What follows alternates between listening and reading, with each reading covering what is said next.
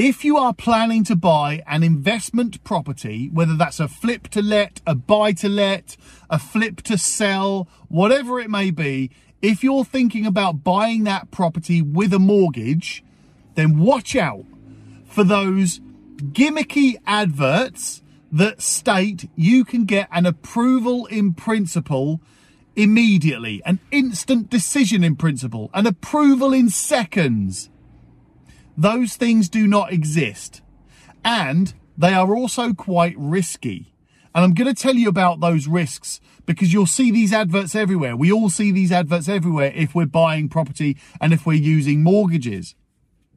So I want to talk you through the risks and what to watch out for. And if you are thinking about taking a mortgage, I'm going to give you a couple of ways that you could get that mortgage through quickly without hassle. But first of all, I'm not criticizing the, the mortgage lenders that use these adverts. Everybody's just trying to get business. Everybody's just trying to win new customers and grow their businesses. No criticism there at all.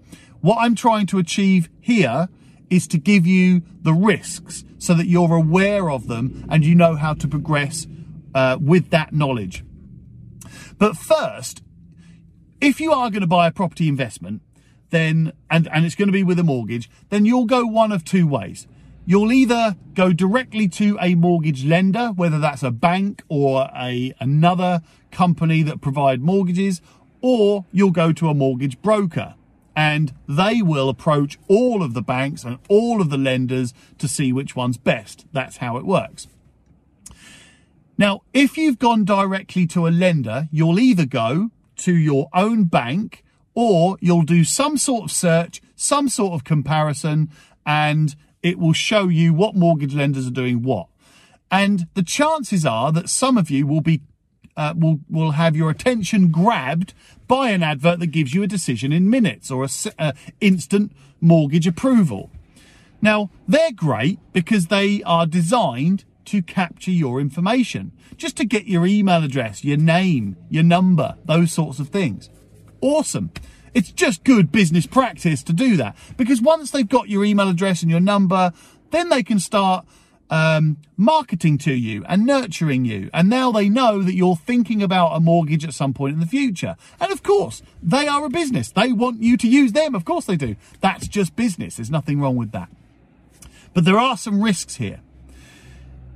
In order for you to proceed proactively with buying a property, there's lots of pro, pro, pro here for this time of the morning. Anyway, there's um, if you are going to proactively proceed with a property purchase, then the first thing you need to do is be able to provide proof of funds or proof of your position to proceed to either an estate agent or to the seller or whoever's acting for the seller. That's good. And look, you're noticing now that a lot more estate agents are starting to request proof of funds, uh, proof of position to proceed before they'll even let you have a viewing, which some people don't like, but I personally agree with it. I'm I'm pro that because I think why would you want or why would you um, why would an estate agent give you their time for free as well, by the way, Mr. and Mrs. Buyer, if you're not verified as being in a position to proceed?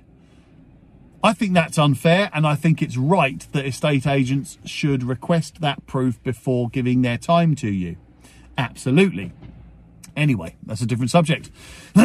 so you would be required to provide that. Now, if you now go to one of those instant decision in principle companies and they give you that instant decision in principle, you now have a proof of your position to proceed. So you'll give that to the estate agent. The sale and the purchase then progresses. You then put money on account, your solicitor orders the searches, your, you know, you might even get so far as you, you spend out money for a survey, you might spend out money for certain reports, whatever it may be.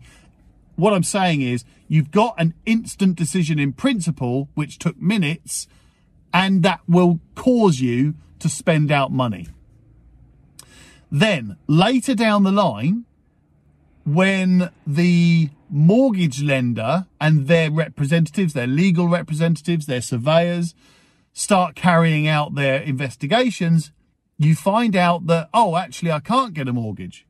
And that could be because of the property type. It could be because of the lease on the property. It could be because of the construction type. It might be because of you, your credit rating, your circumstances, your background, your experience as a property investor and as experience as a landlord. Whatever. There could be loads of reasons why a mortgage lender would later down the line decide not to provide you with a mortgage or not to provide you with the level of mortgage or the, the, the amount of money that they initially said they might lend to you. So you would then lose out on that money. And I'm pretty sure that if you're going to buy a property and the lender says, I'm going to, I'm only going to be able to lend you, um, a hundred grand instead of 125 grand, you know, you obviously fingers crossed the seller's going to, going to take a 25 grand reduction, but probably not. So you would just lose that money. It's just gone. But you do more. If you provide the estate agent with an approval in principle, you pro- proceed with the purchase and later down the line you have to pull out, you are now known as somebody who can't get that mortgage. Fair to say? And the estate agent is quite rightly going to be less enthusiastic about selling you another property because now they think, oh, well, they don't have a mortgage. They can't get a mortgage. They're not in a position to proceed. They're acting for the seller, remember, not you. So how can we get around this? The first thing to note is that I definitely don't think that all approval in principles, instant approval in principles, instant decision in principles are bad. I'm just saying watch out. If you're going to get a, an approval in principle from a mortgage lender, make sure it's a full approval in principle. Now, your lender will be able to tell you if that is the case or not. Also, you'll know yourself.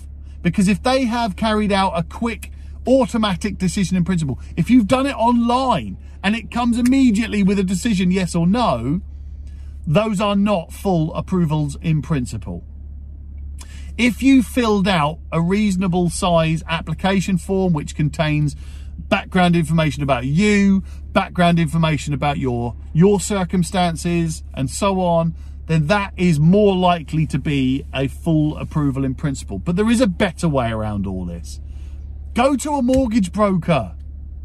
Trust me, go to a mortgage broker. There's so many reasons why you would want to do that. The first reason, first of all, is that they search the the whole of market and that's the phrase to look for with a mortgage broker whole of market. That means they can search through all the mortgage lenders, all the mortgage products, and find the best ones, and they can give you advice on those mortgage products. They can also give you advice if they are a proper mortgage broker that specializes in investment finance and mortgages, they will be able to advise you on exit strategies and how you can make this work for you optimally.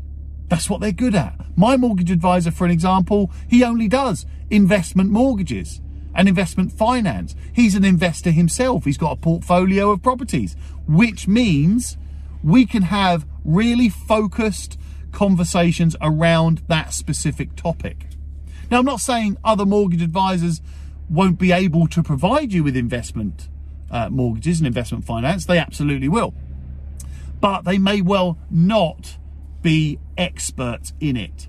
And the key question is are you an investor yourself? Do you invest in property yourself? I would say that's a very good question to ask a mortgage broker. Anyway, sidetrack again, I know.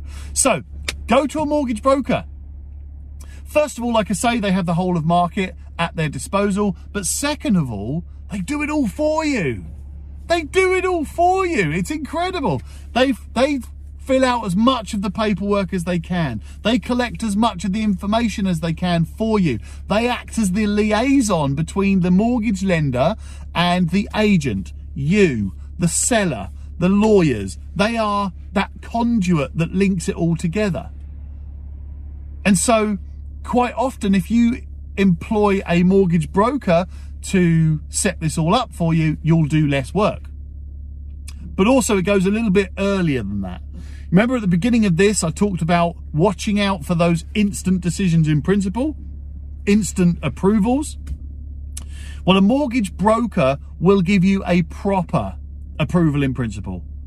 There's none of this in minutes, instant, none of that. It's a proper approval in principle. And that's why you should always use a mortgage broker. They will tell you from the start what you definitely can and definitely cannot get. And that's a, a really important point. It means that you lower your risk of losing money. You lower your risk of wasting time. Going through a property purchase you can't get is a waste of time. So a mortgage broker will definitely help you with that. And lastly, once that mortgage is getting close to completion, they will act as a real force getting it over the line, making sure that, you know, they'll do things for you. If the lawyer is asking for certain information, the solicitor's asking for certain information, and the, law, the, the mortgage broker can just get it, they'll just get it. They'll send it into the mortgage lender, do it all for you, job done. They also help you with problems. Mortgage brokers are brilliant at solving problems, especially if you're buying through estate agents. They work with the estate agents to get these things over the line, get them through. They're brilliant. They're worth their weight in gold. And also, once you've got a mortgage broker, a mortgage advisor on your side, then you build that relationship with them. And then you can use that person over and over and over and over and over again for any property purchase. It's it's well worthwhile doing. But look, the fact is, watch out for those instant decisions in principle. They're not real, that's for sure. And whilst I approve of the the business practice, all these mortgage lenders will be pleased to know that I approve. They are not to be relied on. Watch out for spending any money based on those approvals in principle. Go to a mortgage broker um, hey, if you want to use mine, I always say, look, I'd, I'd love to connect you up with my mortgage broker. Um, you don't pay me to do that at all. I just, I'll just connect you up by email. Just email me, tom at pinkstreet.co.uk or message me through my Facebook page if you want me to just connect you to my mortgage broker and then have the conversation. It's free to find out if you get on with him or not. If you don't get on with him, don't use him, find your own mortgage broker. But that conversation is free um, for you to find out. Um, and you know what? Everyone should use a mortgage broker. I absolutely believe that. Um, so, look, I hope that helps. Watch out for those adverts. Don't spend any money until you've got a full approval in principle or a decision in principle. And certainly don't waste your own time going directly to your bank and ignoring the thousands of other mortgage products that might well be cheaper out there. Okay, go and buy some properties and speak to you all soon.